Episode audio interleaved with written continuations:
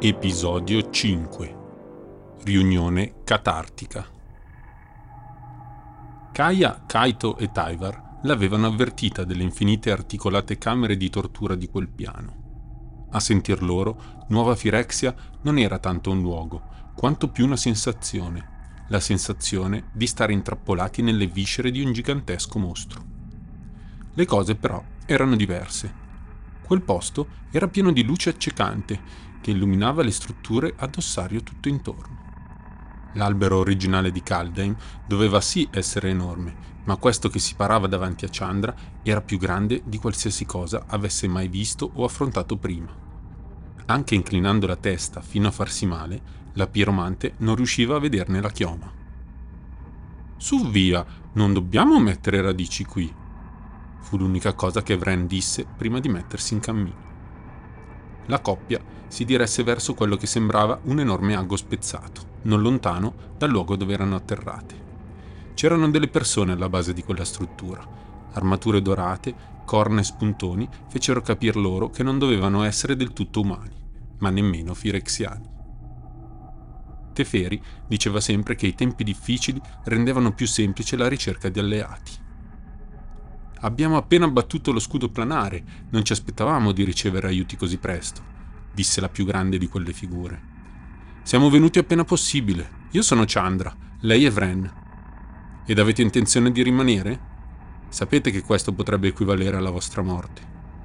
Correrò il rischio. La posta in gioco è troppo alta per restare a guardare, disse Chandra.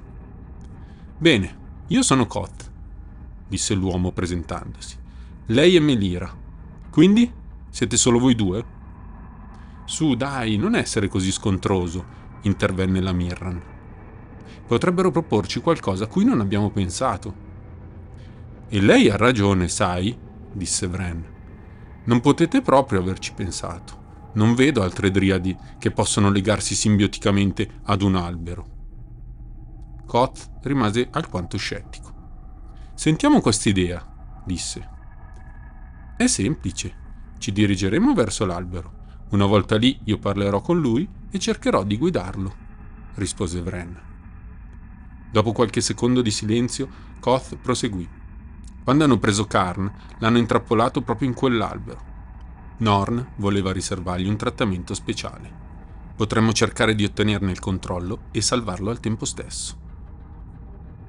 Dovremmo fare in fretta, però, disse Melira. Probabilmente non penseranno che un pugno di ribelli sia una minaccia. Se agiremo velocemente, non se lo aspetteranno. La base dell'albero però è pesantemente sorvegliata. Koth le guardò. Siete pronte per un viaggio un po' più difficile? Un amico potrebbe portarci lì da un'altra strada. In che senso amico? disse Chandra, fissando il proprio riflesso nel carapace lucido di Urabrask. Nel senso che è un amico, per ora. Forse è meglio dire che non è un nemico, dai. È un po' complicato. Urabrask emise un respiro di fuoco. Che bocche lamentose, le lotte intestine saranno la morte della vostra specie. Poi proseguì. Norn soffoca il fuoco della creazione con il suo pontificare. Le macchine non potranno mai prosperare se c'è una sola Firexia. Urabrask non è servo di nessuno!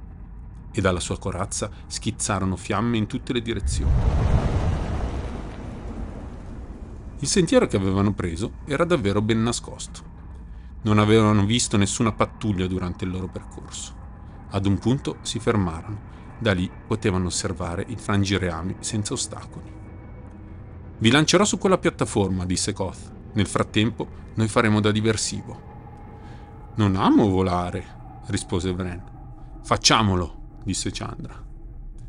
Sappi che nel momento stesso in cui la tua amica Driade entrerà in contatto con l'albero, Norn lo saprà. Quel piccolo gruppo di persone era tutto ciò che si frapponeva tra Firexia e il multiverso. Chandra, Vren e Sette rimasero in piedi dove Koth aveva detto loro di stare, fisse davanti a sé. Koth conficcò il suo pugno nella terra. Un istante dopo si trovarono scagliati in aria con la sola pietra sotto di loro come appiglio. Uno sciame di quelli che sembravano uccelli, contratti da pipistrello e parti metalliche, le attaccò. Erano d'intralcio. e tutto ciò che era di intralcio doveva venir fatto saltare in aria. Il fuoco li sciolse con la stessa sicurezza con cui scioglieva tutto il resto. Chandra si dedicò così tanto a loro che non riuscì ad orientarsi quando atterrarono. L'impatto la proiettò su uno dei rami più bassi dell'albero dell'invasione. Annaspò, si scansò e si spinse su una roccia affiorante. Che strano, è così silenzioso, esclamò Vren. Chandra pensò di non aver mai sentito un tono che celasse paura nelle parole di Vren prima d'ora. L'albero era davvero enorme, più grande di qualsiasi altra cosa con cui Vren avesse mai cercato di legarsi, e in più era anche malvagio. Molto probabilmente quello sarebbe stato il suo ultimo albero. Le placche tra le fronde si spostarono e si riformarono. Una ventina di centurioni apparve poco dopo. Vren, ho un brutto presentimento. I centurioni avanzarono, poi si fermarono ed una voce di donna che sembrava emergere da tante gole disse Non vogliamo farvi male, vogliamo solo darvi il benvenuto a casa. Non ci interessa, grazie. Andiamo, Vren. Due lance le piombarono addosso proprio mentre si guardava alle spalle. Chandra ebbe a malapena il tempo di urlare prima che la bloccassero all'albero. Era un bersaglio facile, ma se Vren fosse stata in grado di liberarla, ci sarebbero ancora state buone possibilità. Quando provò a chiamarla, capì ciò che l'aveva tenuta impegnata. Una figura era rivolta verso Vren la magia verde crepitava intorno a un corpo metallico, mentre quattro braccia fungevano da canali. Una lama tagliò il ramo più grosso di sette, come se spezzasse uno stecchino.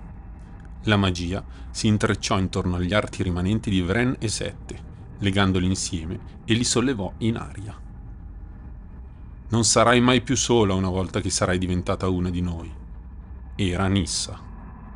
La sua voce era l'unica cosa che non le avevano cambiato. Nissa! esclamò Chandra.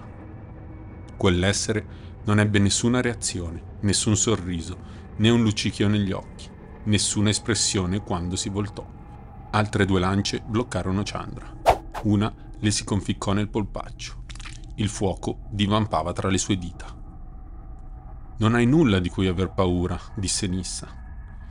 Mentre Chandra guardava, l'elfa lacerò sette arto per arto. Gli aculei affilati e le lame del suo nuovo corpo lavoravano in tandem con la sua magia. Anche Vren urlò. Il fuoco le divampò negli occhi, ma Nissa non reagì. Quando rimase solo la piccola forma di Vren, una semplice driade, spoglia di sette, Nissa la lasciò cadere a terra. Fece un cenno della mano e i centurioni si ritirarono. Chandra avrebbe potuto reagire, cauterizzare le ferite e sprigionare tutta l'energia contro gli assalitori, danneggiando seriamente anche l'albero stesso. Nessun metallo avrebbe potuto resistere al nucleo di un sole che esplode. Ma non lo fece, si bloccò. Nissa fece un passo verso di lei. Il sorriso che le spuntò sul viso era ampio e fece spazio ad una fila di denti. Non era affatto suo.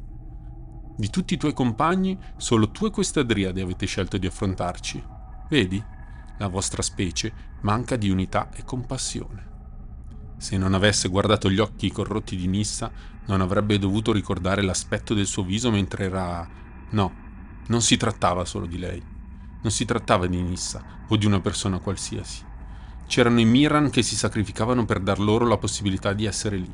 Centinaia di piani contavano su di loro per abbattere questo maledetto albero. Per quanto il suo fuoco bruciasse, Chandra sapeva di non poter abbattere l'albero da sola. Chandra non poté fare a meno di guardare l'armata dall'altra parte del ponte. Una mostruosità draconica apriva le file portando uno stendardo blu. Accanto c'era un essere imponente, il loro generale. Ogni loro passo era un tuono, ogni loro arma una spina nella schiena delle loro speranze. Come avrebbero potuto quei pochi Mirran sconfiggere una forza del genere? Chandra fece un passo indietro, ma il suo tallone sporse dalla piattaforma. Un altro passo e sarebbe caduta nel vuoto.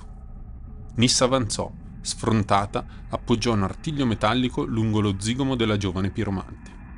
Ti offriamo la più sacra delle grazie, la libertà da questa paura. Quando ti unirai a noi, non conoscerai mai più la solitudine non ti lasceremo mai morire da sola. Non sono sola, sbottò Chandra. Vren era stesa a terra, dolorante ma viva. Mentre parlavano, si era anche avvicinata all'albero. Per un attimo, negli occhi di Chandra tornò la speranza. Rami metallici spuntarono dalla superficie dell'albero e strinsero Vren, che urlò dal dolore. Sarai un ottimo guardiano per il Frangirean, disse Nissa. Dopo un attimo di riflessione, si voltò di nuovo verso Chandra. L'altro piede di Chandra poggiò sul bordo. Il fuoco vorticava intorno al suo avambraccio. Non mi arrendo, non mi arrendo. Le orecchie di Nissa si abbassarono, le labbra si aprirono. Una morbidezza si insinuò intorno alle sue guance laccate d'olio. Quante volte aveva visto quello sguardo? Nelle ore fredde della notte, prima che sorgesse il sole, quando parlavano di qualsiasi cosa venisse loro in mente. Ogni volta che a Chandra veniva un'idea che non aveva senso e Nissa non sapeva bene come bocciarla. Quante volte l'aveva vista. Chandra era la sua voce, la voce di Nissa, senza alcuna interferenza, senza influenze di Norn, solo lei. Le fiamme di Chandra si spensero. Nissa allungò la mano. Ti prego, vieni con noi, mi manchi. Panico se avesse preso quella mano sarebbe finito tutto, sarebbe stato come scappar via insieme, via da tutti i problemi, unite di nuovo. L'idea le sfiorò la mente, ma la sua lucidità prese il sopravvento. Anche tu mi manchi, Nissa, ma non posso, davvero, mi spiace. Tutta quella dolcezza sparì in un istante. Il volto di Nissa divenne una maschera di rabbia. Sferrò un colpo, Chandra si abbassò sotto il braccio tagliente dell'elfa e le conficcò un pugno infuocato nel ramo, proprio sotto di lei. Un lampo arancione fu l'unico segno tangibile prima che il terreno sotto di loro andò in mille pezzi. L'impatto fece precipitare lei e Nissa, assieme a tutti i centurioni che caddero come grandine. Solo Vren era l'unica abbastanza vicina da potersi aggrappare all'albero. Probabilmente, da lì in avanti, avrebbe dovuto cavarsela da sola.